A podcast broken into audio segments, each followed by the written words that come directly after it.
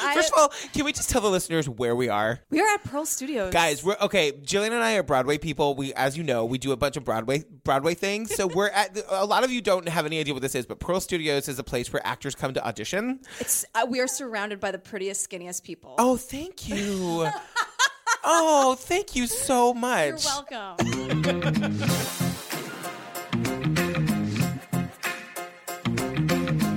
Hi, Jillian Pensavalli. Patrick Hines. How? Oh, wow. Tone. I know. How are you? Well, as Pete Campbell would say, not great, Bob. um, we're talking about the keepers, and it's it's tough. It is. It is tough. It's hard. It's tough. The one, one of the things I will say is that this documentary is incredibly well made, Yes. Also- all, all across the board. and like not like not to sound like a crap. Like I'm a homosexual, so I notice these things. Really? Oh The- I'm into guys, Jillian. God, does This your is husband not know? a date. These older women have all been through hell, all of them. They all look incredible. They are Why are they better looking than all of my like 28 year old friends? because they are the strongest people on the planet. Yes. And they're just like, I'm gonna live my life. I don't care. Like, I'm just gonna be the strongest, most inspiring person. And I It's true. think it just radiate. They just radiate Yeah. pure goodness. They're amazing. I Yeah. love all of them. Baltimore has always been a quintessentially Catholic city. The priests were the authority. Whatever they told you to do, you did. The city has its level of corruption.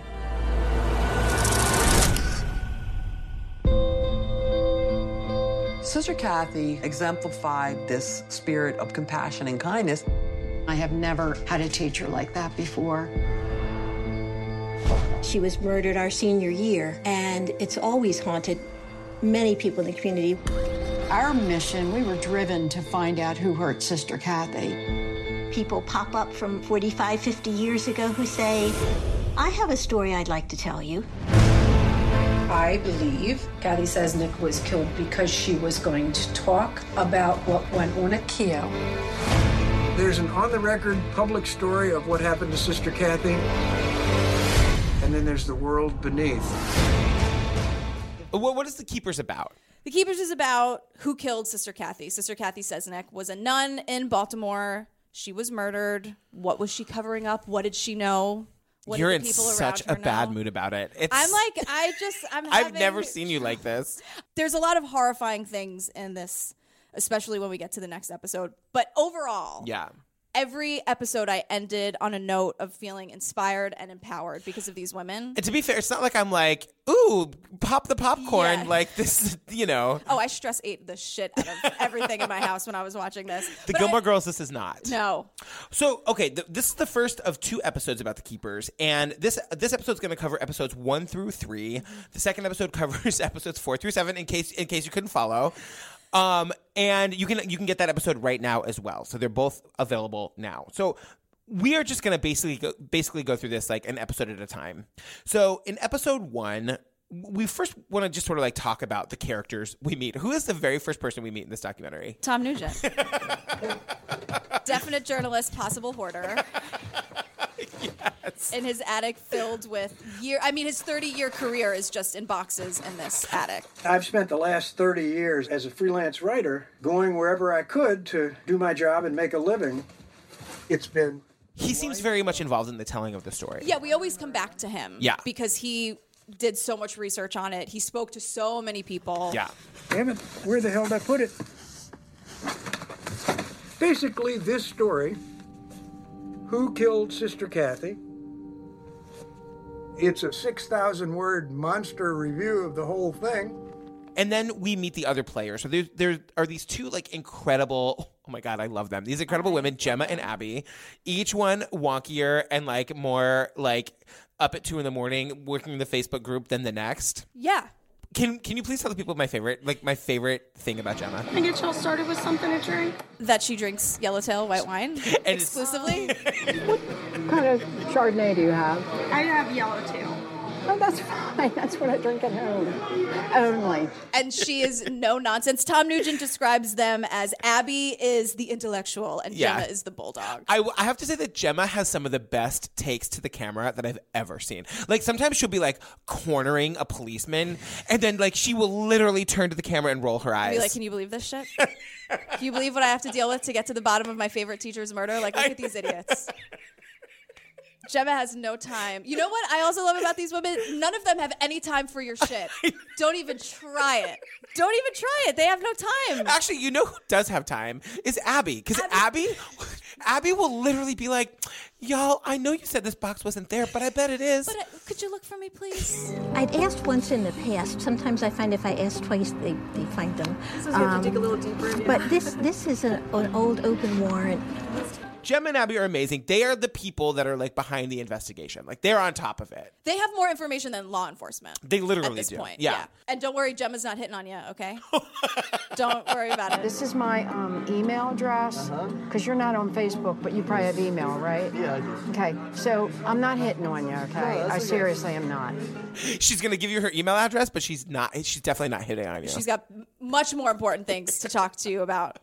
Gemma and Abby were Sister Kathy's students. Sister Kathy was the cool young nun reading the Scarlet reading really Letter. edgy books like The Scarlet Letter. But they loved her. yeah, I mean, when you're 13 years old and you're going to an all girl school, like, you're probably not excited to go to school. it's true. But she made them really excited. I guess because she was so close in age to us, everything she said was romantic. You know, English literature, how you can express yourself through poems.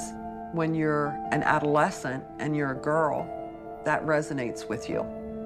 And she was able to touch a lot of people in a short amount of time. They're not just these women who are like, this is an interesting case. Right. This is really personal for them because they loved this teacher. And she was just loved by everyone at the school. Right. Sister Cat, she was like the cool party nun, which sounds crazy, but so in the first episode, we sort of find out what. The, we find out ho- about her murder, Mm-hmm. um, and then the, the for the subsequent like six episodes, we get the entire backstory of like all the shenanigans involved in it. Right. But so let's let's take the people through the murder. let's do it. Okay, so Kathy was was a nun, and she lived with the rest of the nuns in like the nun house. But then her and another nun named Sister Russell moved out of the nun house Mm-hmm. to live like in a in an actual apartment and teach at a public school. That was an experiment that Yeah. they were going to be nuns, but like go out into the real world and Yeah. teach at a public school and see how that worked. exactly. so they live at carriage apartments. What are the events that take place? Okay, so on November 7th, 1969, Sister Kathy runs some errands after work. She she told several people that she was getting an engagement present and she was really excited about it. She went from her apartment to the Edmondson Village Shopping Center.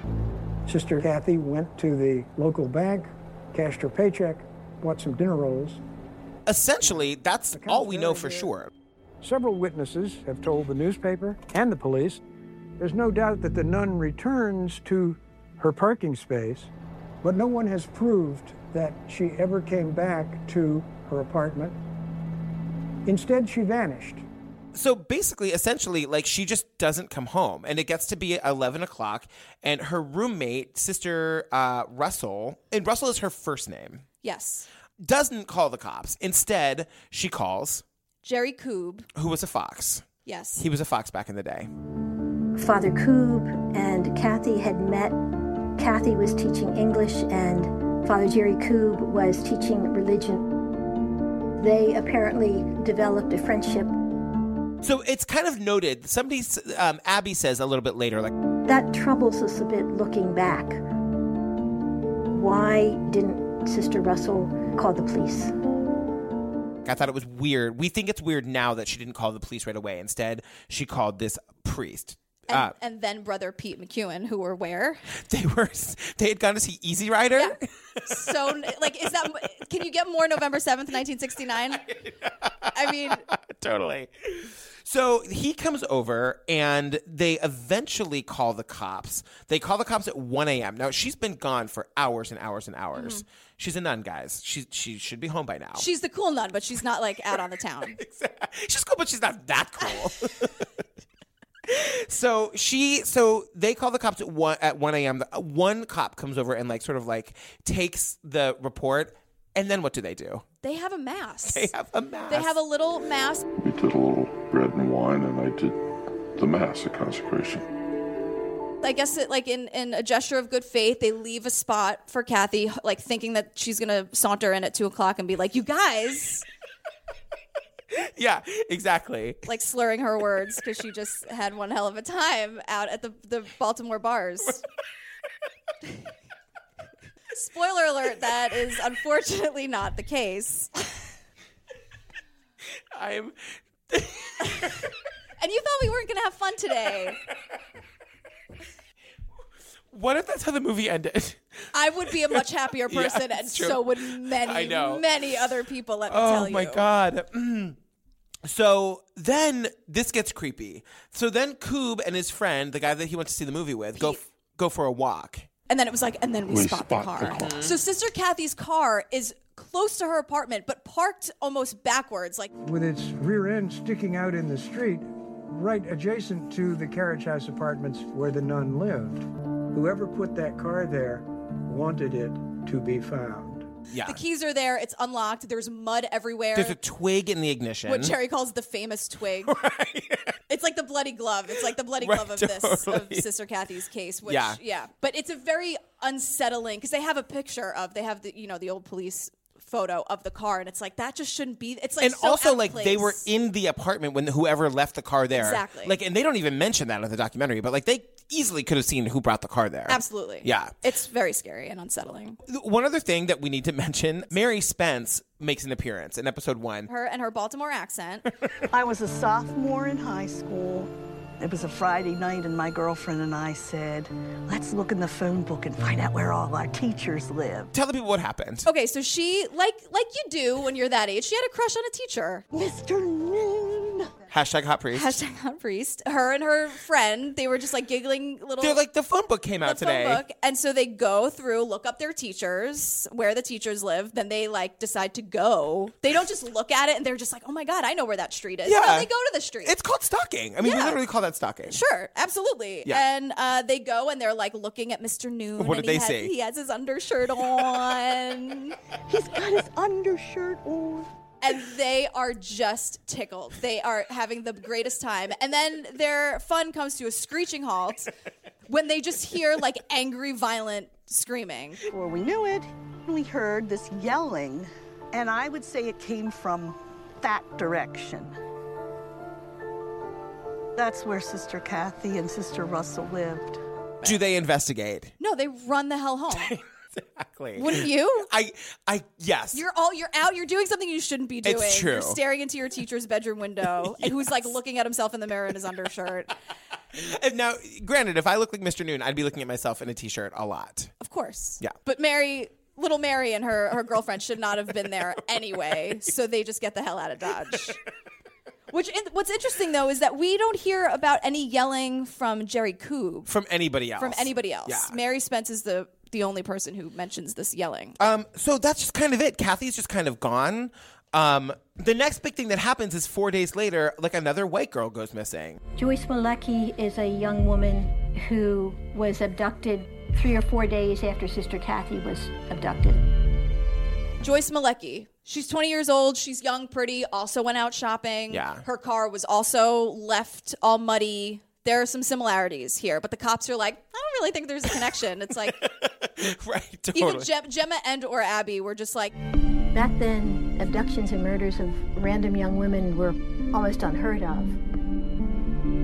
For two young women to be abducted within four days of each other, what are the odds? The, I mean, the best the best part about this is that like all these years later, Gemma and Abby are like, well, we're wor- we're working on Sister Kathy. Let's take the case. So we said, as long as we're spending this time looking around, let's see if we can find any information to help the Malekis.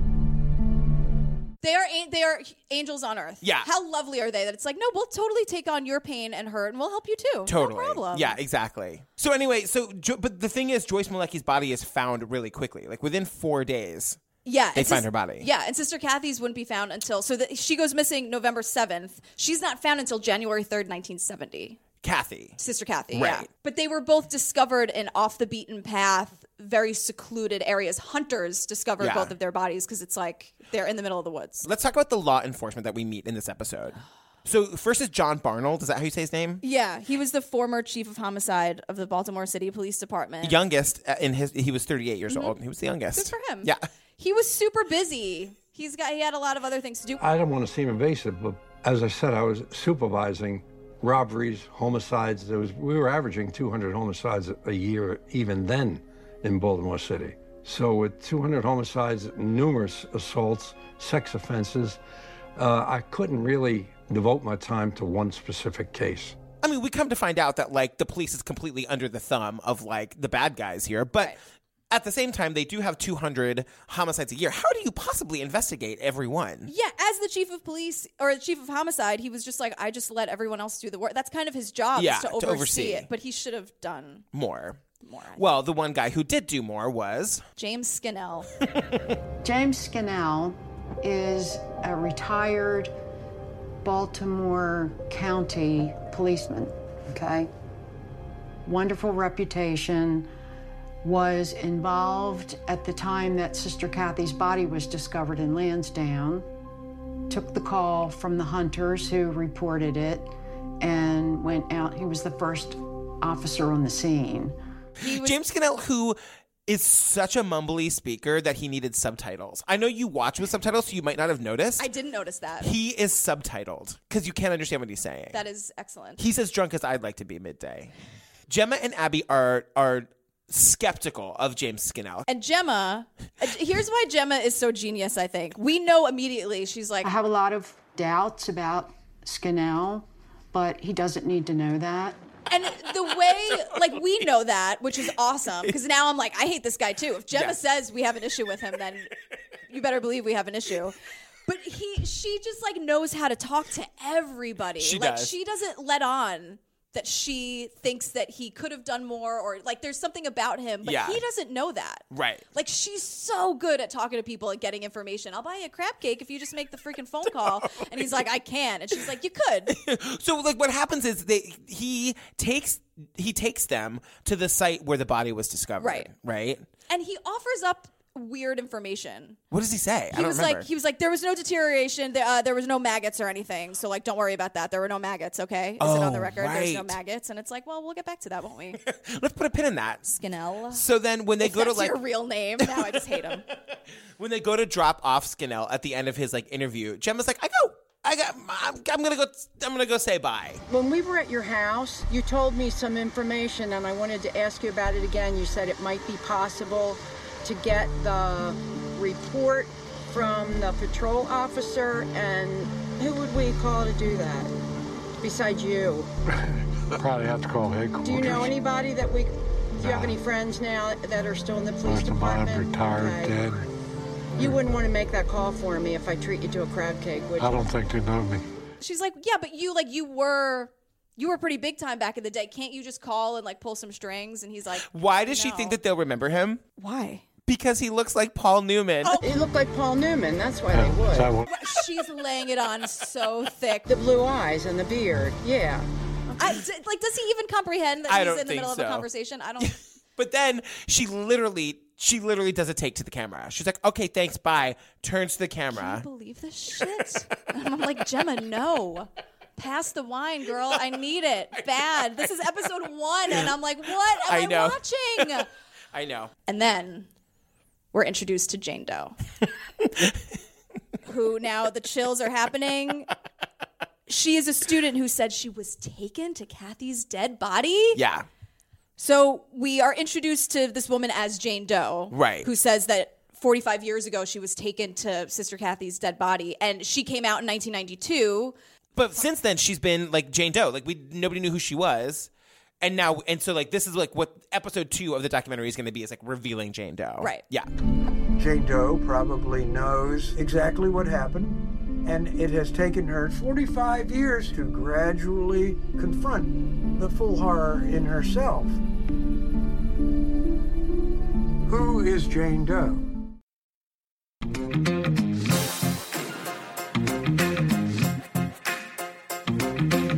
Episode two, like, pi- like is off, it, off and running because it picks up with us like in the kitchen of Jane Doe. Yeah. Mm-hmm. And Tom Nugent is back. You hear his voice, and he's interviewing her, and you you keep getting like a little bit of her face or like whatever, but then there's like a s- reveal, and you Yeah. see her. Episode two was easily one of the hardest things I've ever watched in my life. Yeah. It- it's so vile that I kind of can't believe Netflix didn't even say, like, hey, P.S., I know you're watching a true crime documentary about a dead nun. It's bad enough.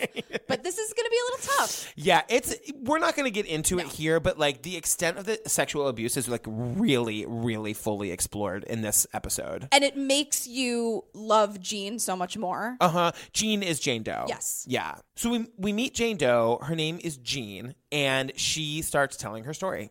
She's a superhero.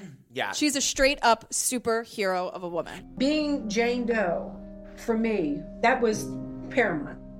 I didn't want anyone to know who I was. I didn't want anybody to know my family. For quite some time, I trusted that I had some privacy with that because I was always afraid what people were going to say and think about what I had said. We'll get back to her in a minute, but like the next thing that happens is that we learn about Baltimore. Did you hear that it was really religious and people went to church a lot? Every neighborhood had its own parish. Everybody went to church. I mean, rosary, May processions were a big thing, First Communions, all the sacraments were a really big deal. You were not only going to school with people that were Catholic, going to church with people that were Catholic, you were living in Catholic communities.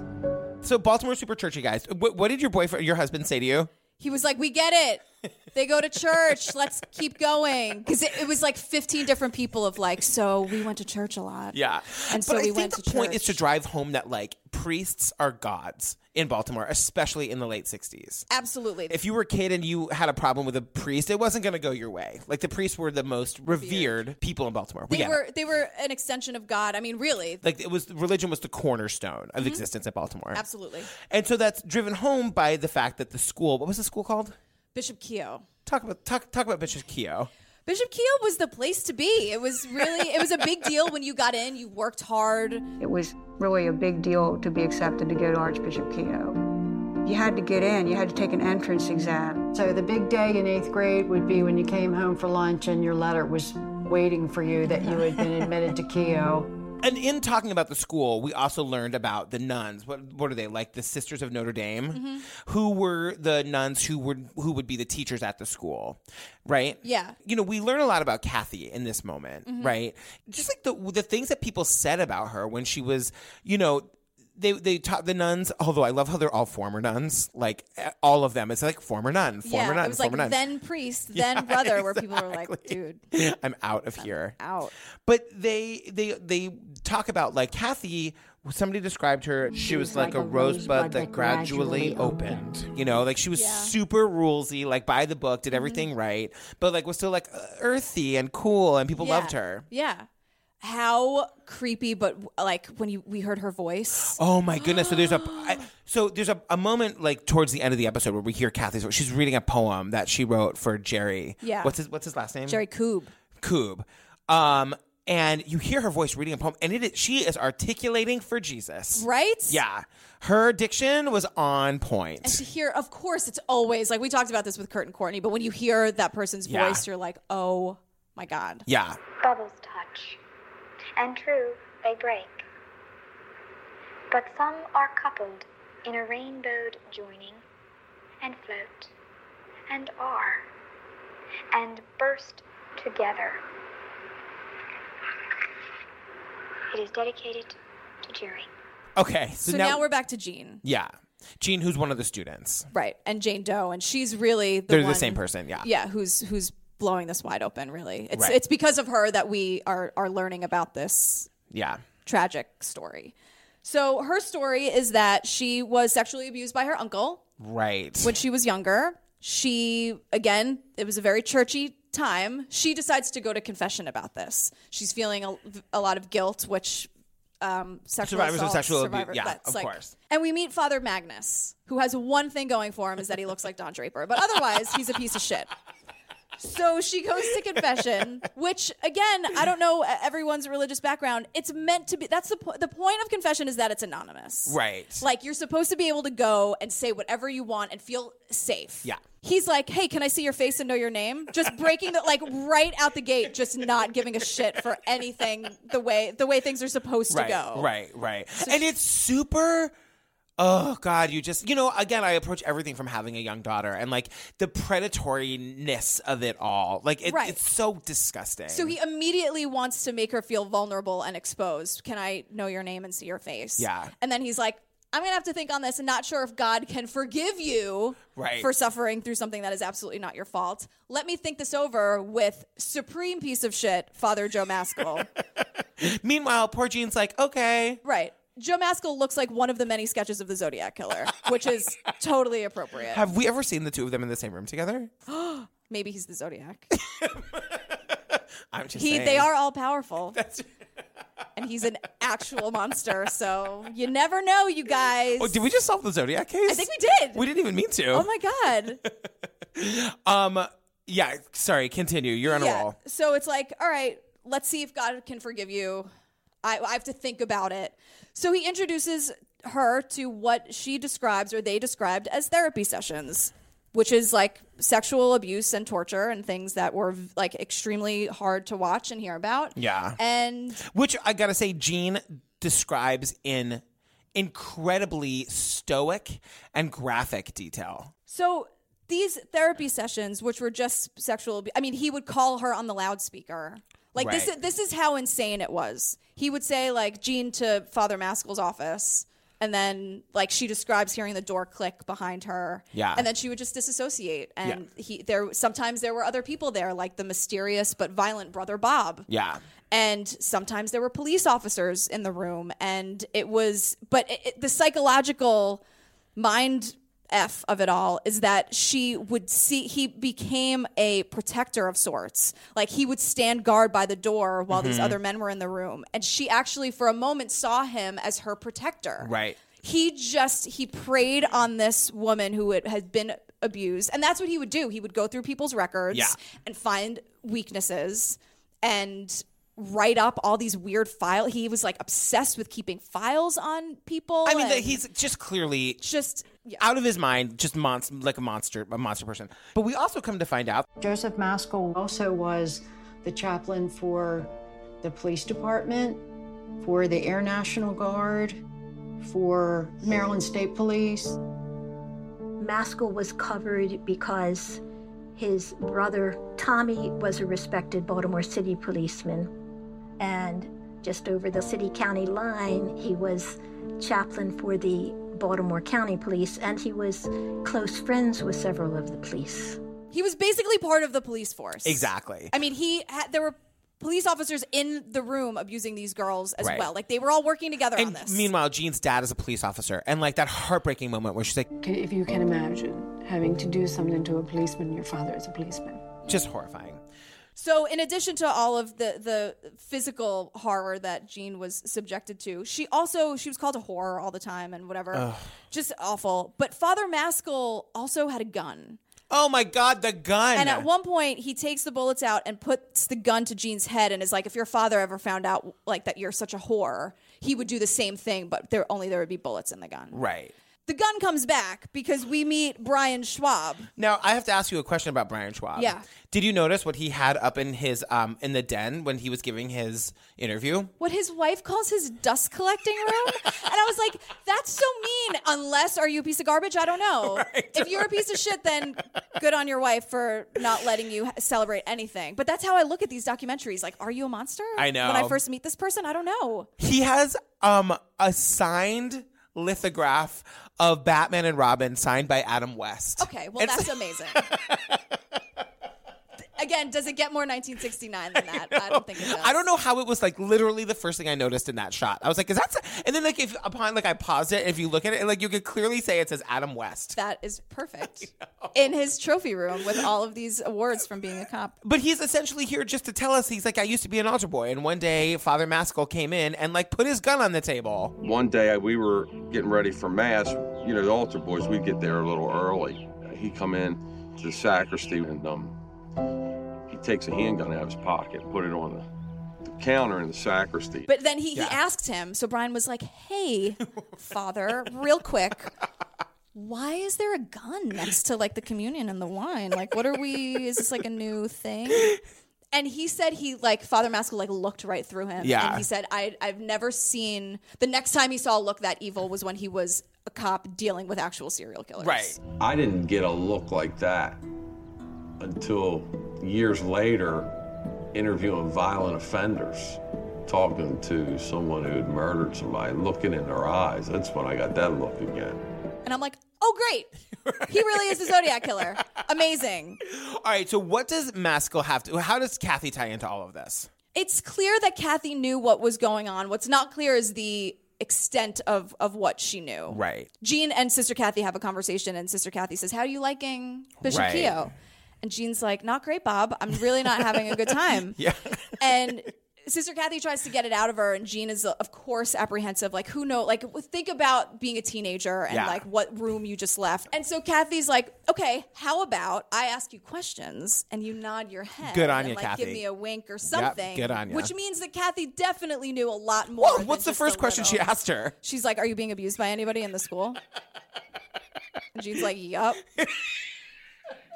And then Sister Kathy, in all of her amazingness, just says, "Don't worry about it, girl. I got you. I'm going to take care of it. I'm going But- to take care of it." However, what does Kathy then go and do? She's like, oh, by the way, can I go live uh, somewhere else and work at a different school? I know. That's we need. So uh, you've seen the rest of the documentary. I haven't. Mm-hmm. I need that to be addressed. I need to understand why she's like, girls, girls, come here. I know that you're all being horribly sexually violated. I'm gonna totally fix this. Meanwhile, like she's having lunch with like Mother Superior, being like, any chance I could go work at the public school? Right. You know. I, yeah, I don't know. And unfortunately, because this happened so long ago, so many of these people are dead. yeah.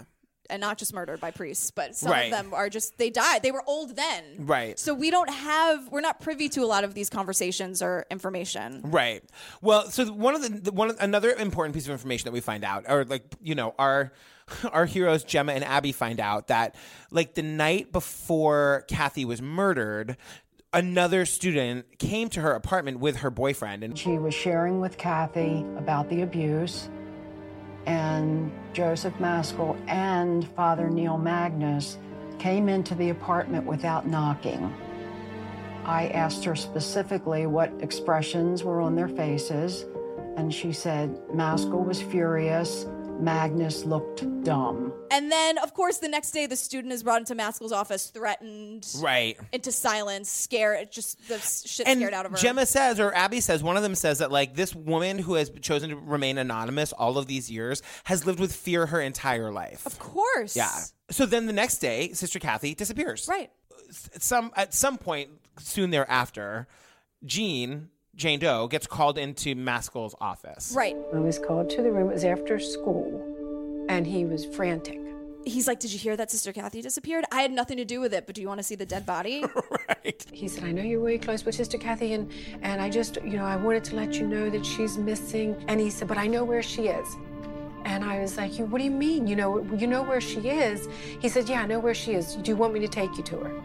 And I was like, Yes. And then he takes her. There was grass and dirt, and um, and I'm thinking, What is she doing here? And I'm following him. And he moved over. And there's a clump on the ground, and I knew it was her. And here's what's important. Remember, Skinnell was like, just want to uh, say there were no maggots or anything. Yeah, Can I say exactly. that? Guess Mhm. what? Before I knew it, I was kneeling down next to her, and there were maggots in her face.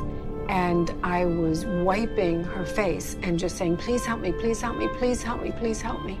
The, the the episode ends with Jean telling us what Maskell said to her. And he came down real close. And he said, Do you see what happens when you say bad things about people? There are some other things, though, that we definitely need to talk about in this episode. yes, please. Netflix, Ryan White, the director, I thank you from the bottom of my heart for the Nuns Having Fun calendar. These are calendars called Nuns Having Fun, and they're absolutely fabulous. I love that we live in a world where it exists. Thank you for throwing this in. And what is her name? Lynn Smith. Thank you for giving us Lynn Smith because she she takes us through the nuns having fun calendar. What's the first one we see? This is called Sisters on the Dock of the Bay instead of sitting on the dock of the bay. Sisters on the dock of the bay. Oh, Get it? Like she thinks that we're not going to get these puns, and she just wants to talk about the puns. this is called mass transit. Mass, transit. Get it? Get it? And the other one was um, Oh, they're like on a roller coaster, and like the roller coaster's going down, and Lynn like just cuts. It's like all of the nuns have their mouths open except Right. for one or something, and then like Lynn turns to the camera and says, I'd yell too, but I took a vow of silence. But we also meet another thing. Again, like I was saying, like I was just it's such a roller coaster of emotions because I feel so empowered and inspired by these women. So Yeah. we meet other victim other other survivors, Yeah. I'm gonna say. And they are awesome. "They're all amazing." And they all have the same story. And again, they're all articulate. They've they've dealt with this in their own way for 45 years. They've found whatever piece they need to find and now they're like, "Guess what? We're not going to stay quiet. yeah, We're going to get to the bottom of this." and we'll find out how when we talk about episode three.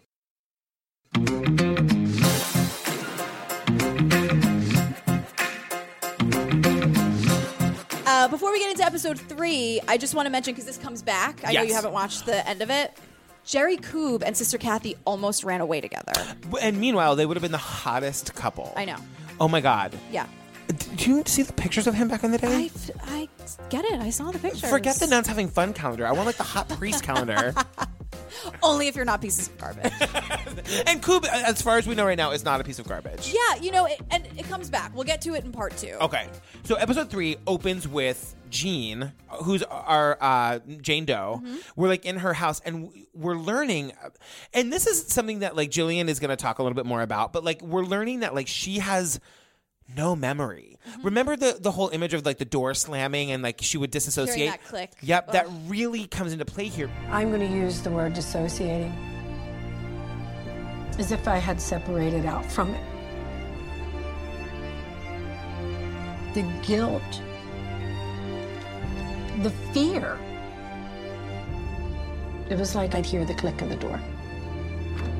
Everything would stop. What happens is she she's looking to buy a house. And the real estate agent happened to be um, a classmate from Keogh. And the the real estate broker is like, "Do you go to the reunions?" And she's like, "No, I never go. I never go." And I felt like I was dancing to get as far away from that topic as possible. And I didn't understand any of that. I just knew it was uncomfortable. I knew I didn't like Keo. I knew I never went to any of the reunions. And she made me look at it. This woman Jean is just amazing. I, yeah. And she's like, "I'm going to look inside myself, and I'm going to get a yearbook and go through. Like, why don't I go to the reunions?" Right. I decided that like, I would do what I did best, which was take it into prayer, settle down, and just be still and work with it on a prayerful level. So I, I quiet it down and I let myself just kind of be. And with that came memories. And then it all starts to come back to her. Yeah, she like sees Maskell and or possibly the Zodiac killer's photo, and it just all comes flooding back. I saw Magnus's face. And when I saw Maskell's face next to him, all I felt was, oh shit, oh shit, oh shit. So she's she goes to the archdiocese, and honestly, they say to her the the one of their attorneys, Father Rick Woy, says He said, I was the first to voice a complaint like this about Joseph Maskell, but that he believed me. He was so personable and told me that Maskell was very intelligent and that if they didn't have everything in place, he would slip right through their fingers. we believe you, but we need to like have it in writing and blah. So she's writing statements and she reads one of the statements to the documentarians. She's just like rereading her own words. So, this is one of the memories that I read to the Archdiocesan representatives. Father Maskell had me come to the office one day when I had free mods. If you haven't seen the documentary, we cannot drive home enough. She is a s- rock, but not in an un, not in a detached way. Like she's just a very strong woman, and she's reading this statement, and it's the only time in the movie that this happens where she reads this like really graphic thing, and then she just looks at the documentarian for like five seconds, and then like boom, puts her head on the table and starts sobbing. He walked me to the door. He said, very soft and slow, I know you hated that. I'm glad. He gave me his blessing, and I left. Ah. I think it's it's what it also represented to her. Like, Yeah. here's the statement I had to read that went nowhere. Right, yeah. Because you know, it's just like Right, because of course, ultimately, like the archdiocese just like turns on her, and like they they say to her, "He's so smart that if we don't do this exactly right, he's going to slip through our fingers." Mm-hmm. Mhm. And so they're saying to her, like, the thing that we need that can prove this and we can remove him is corroborating evidence. And she says, like, I'm living through hell re- remembering this stuff. I'm not going to ask another person to do this. Right. And so that's when it all starts to fall apart. Right. With the archdiocese. But what's also something that's just like undeniable, he was taking these girls to the gynecologist, That's crazy. which is insane. Like, that, But if this is that's- what I was talking about in the beginning, where the, the, he's telling the parents, like, "I need to take your daughter to the gynecologist," and the and the and the father's like, "Okay." And it's, also like prescribing them like medication for schizophrenics. Yeah. like he goes to the parents, he's like, "I think your daughter's schizophrenic." Yeah, so I don't think believe anything she's she says. Crazy. Yeah. It's like no, no, no. She's not making this up. So that if she does come forward, it's like, oh, honey, Right. It's just one of the. I mean, voices he's in a your head. monster. Like you, you can't drive home enough how how he's a monster. But it's also just like a different time. Yeah. Like that would never ever even like 10 years after that. Right. To for a priest to be in the room Mhm. with your 14-year-old with this gynecologist and then God knows what, you know, whatever else happens in that room. But for him to be like, "I'm going to take you to a gynecologist and then sit in on the appointment." Like that's Right. insane. exactly Like parents, like priests had that much power, Right. And were that powerful that the parents were like, "Well, if Father Maskell says it, it's like this is insane." Right. So anyway, they so the other thing that had happened is that the archdiocese had like hired there was paying for the family for Jean's family's lawyer, and ultimately like the dad like the badass husband calls and like fires that guy and is like this this is not going in the right direction and who do they hire Ms. Beverly Wallace. She doesn't have time for your shit. Don't even try it. she has got no time. she had an incident when she was a kid that made her have certain ama- uh, feelings about the catholic religion I grew up in a very small town in Kentucky. And when I was little, my two best friends came home and said, Sister Mary, whatever, says we can't play with you anymore because you're a heathen, you're not Catholic. And I didn't even know what heathen meant. So to me, my view of the Catholic Church was just they're another church. And I didn't see the Archdiocese as this, you know, monumental institution. i just love the way she says sister mary whatever Whatever. and i also love the way that she says they're another church Yeah. She's like she is eye rolling, but taking it so seriously, but she's like, "You guys, right?" So this is the point where like Beverly Wallace does decide needs to happen is they need to find other people that this has happened to. Right. So Jean's amazing fan, her like 85 brothers and 22 sisters. I know. They And all, all of like their kids. And all of their kids. All hands on deck here. oh for Jean. god, they're all like in the cutest house too. That house is so cute. Yeah, they like get a gigantic table. right. And they all sit there and they write handwritten postcards. But wait, how did they get? So they had to find people from the school who had been there and get them to come forward. Right. How did they do it? they like trick a nun into giving them the entire alumni list from all time of Bishop Keogh for like ten dollars. Some nun answers the door in the convent. So my wife, she says, "Well, I'm an alumni of Seton, and I, I want to be able to contact a lot of people so we can get together and have a reunion. And I wondered if you had any kind of a, a book which would have everyone's name and address." And she, "Oh yes, honey, but it'll cost you ten bucks. That's okay. That's okay. We'll pay you ten bucks."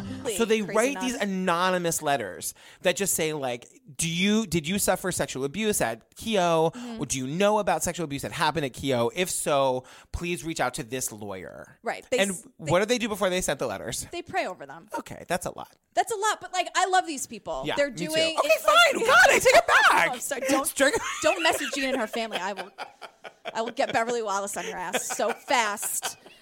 But I just thought they were like so strong. All the kids Yeah. were there. It was like they are going to do whatever they can do to help their family me- sister, or family member get this like get justice. Finally, they sent out over a thousand postcards. Yeah. they thought they were going to get a few responses. They got between forty and fifty. I yeah, was crying. It was amazing. And what they realize is that as the postcards are coming back or the responses come in, it's all the same story. Everybody that calls tonight, we're talking about Father Maskell. Father Maskell practiced psychology, according to him. This has to be about Father Father Maskell called me into his office and asked me to sit on his lap. I have a very extensive amnesia regarding large portions of time. Couldn't wait to get out of there. He made me It had me in extremely tears. uncomfortable. It made me feel like I really did have all these these problems. years, I regretted not telling anyone. It's all coming back, and Beverly's like, perfect. Yeah. And the church is like, we don't care. We know we asked you for this. We know you're giving us exactly what we wanted. Meh, Sorry. Too bad. We're just going to move him around. So this is what happens. You start. They have this like amazing graphic of a map where they're like you're seeing where a map. What's his name? Maskell. Where like wait, let's give him a nickname. That's not the Zodiac Killer. right, the Zodiac, oh, the Zodiac killer. But then we're going to cover the Zodiac Killer, It's and it's going to true. be confusing. so Zodiac Maskell, you Right. see him getting moved all over the place. Right.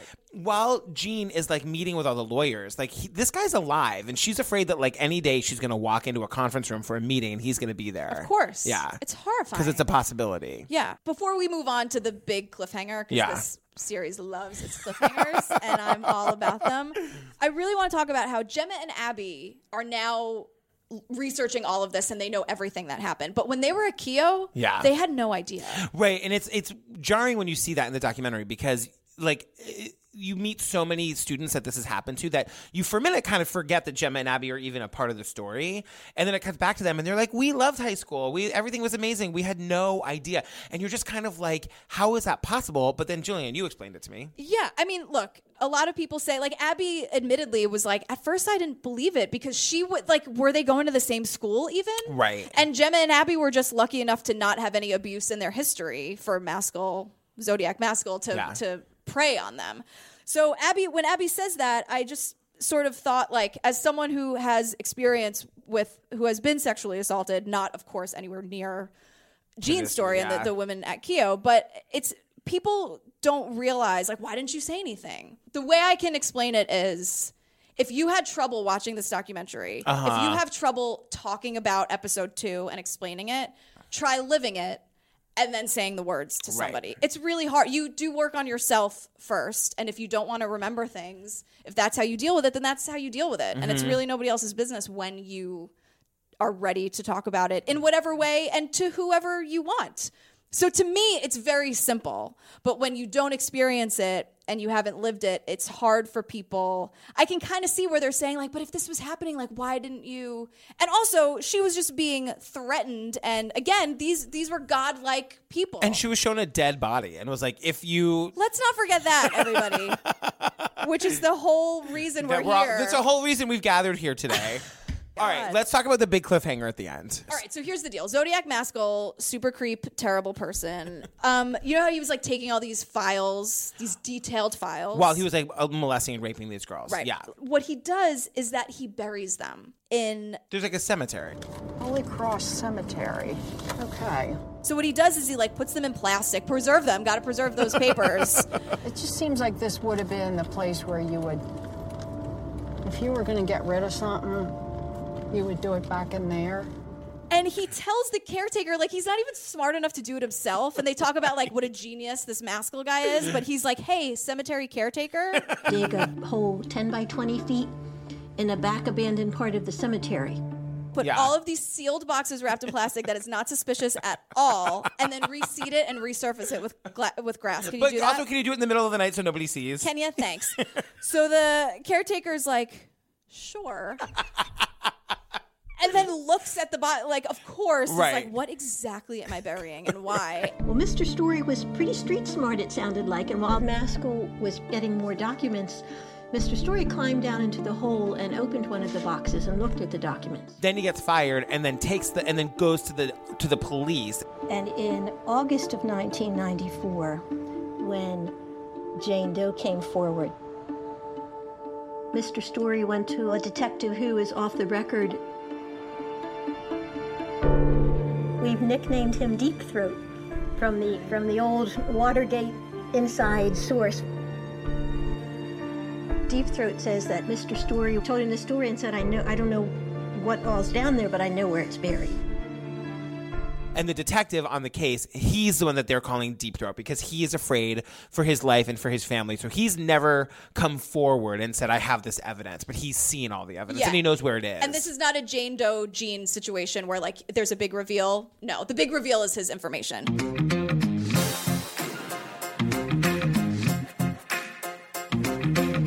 You guys, we're not going to give you a big sign off. We're just going to say go download episode two. It's equally as interesting and funny. But before you do, Jillian has one piece of information for you. Yes, if you need to call the National Sexual Assault Hotline, the number is 1 800 656 4673. It's anonymous, they're available 24 hours a day, And they'll help you. All and they'll help you. They're great. right, go download episode two. Bye. Bye.